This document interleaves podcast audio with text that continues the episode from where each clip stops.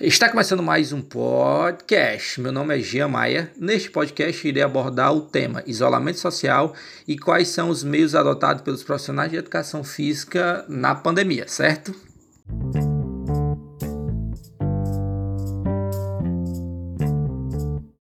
Bom, em época de isolamento social causado pela pandemia de Covid-19, muitos serviços, como as, as academias, foram suspensos. Porém, esse empecilho não desmotivou as pessoas a procurarem novas formas de fazer atividade física. Algumas práticas, como aplicativos e aulões online e gratuitos, estão sendo bastante utilizados pelos profissionais de educação física para promover a qualidade de vida durante esse período de pandemia, certo? Tais aplicativos como o Instagram e o YouTube estão sendo bastante utilizados pelos profissionais de educação física em formato de live. É importante se manter ativo neste momento, mas temos que ter cautela, pois quem não tinha hábito de praticar exercício físico não deve sair fazendo todo tipo de exercício e nem toda hora, pois pode provocar lesões e até mesmo baixar sua imunidade. As pessoas devem começar aos poucos, podendo descansar um ou dois dias entre as atividades. Aquelas que são mais ativas devem tentar manter a frequência de exercícios que já fazia antes da quarentena, antes da pandemia, certo? O que pode causar com o isolamento social nas pessoas? Com o isolamento social, o que acaba ocorrendo são as rotinas a qual as pessoas não estavam habituadas, podendo levar muito a ociosidade, certo? E com o estresse acumulado, a compulsão por, por alimentos de alto índice calórico e com muito açúcar, como chocolates, refrigerantes, as balas e sobremesas.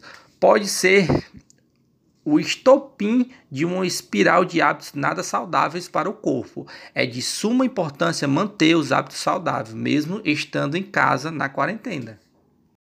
Existe uma preocupação muito grande com as pessoas acima de 60 anos. Elas estão no chamado grupo de risco, tanto para a epidemia do coronavírus quanto para as doenças cardíacas, circulatórias e mentais.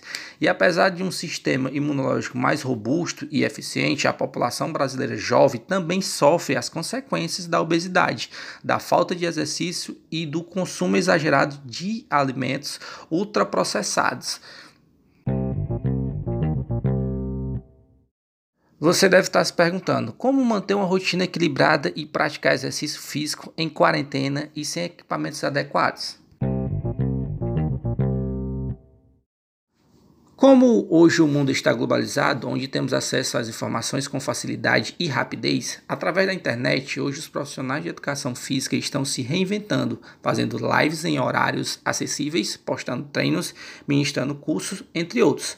Existe uma outra alternativa que é por meio de aplicativos de treino, onde você baixa no celular e começa a fazer os exercícios. Há uma discussão imensa sobre essa alternativa, pois não pois não tem um acompanhamento de um profissional qualificado. Mas não entraremos nesse assunto agora, certo?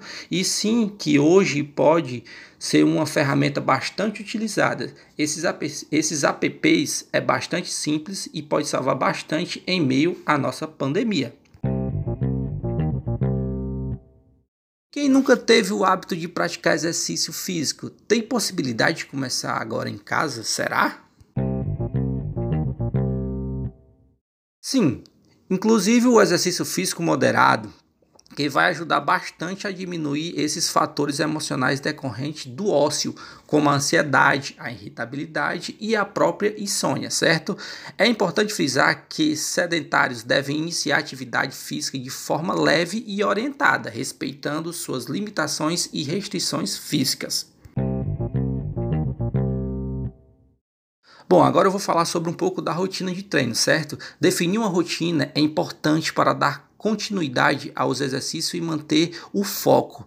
É recomendado que se escolha um local da residência que tenha bastante ventilação e um espaço físico adequado. Depois deve-se escolher o horário do dia a, e ser fiel a ele, certo? Uma das práticas mais utilizadas durante esta quarentena é o uso de aplicativos de atividade física, como eu tinha, tinha citado antes, certo? Entretanto, alguns cuidados precisam ser tomados ao utilizá-los. É preciso se certificar que a pessoa do aplicativo seja da área de educação física, como também deve-se analisar o tipo de treino, pois nem todos são indicados para todas as pessoas. A orientação de um profissional de educação física para a elaboração de um treino específico para cada pessoa é o ideal e o mais seguro para a saúde. Bom, e por fim, todos os tipos de exercícios são recomendados, pois melhoram o sistema cardiorrespiratório e muscular. O importante é manter-se em movimento, mesmo durante a quarentena. Mas fica a dica: fique em casa, certo?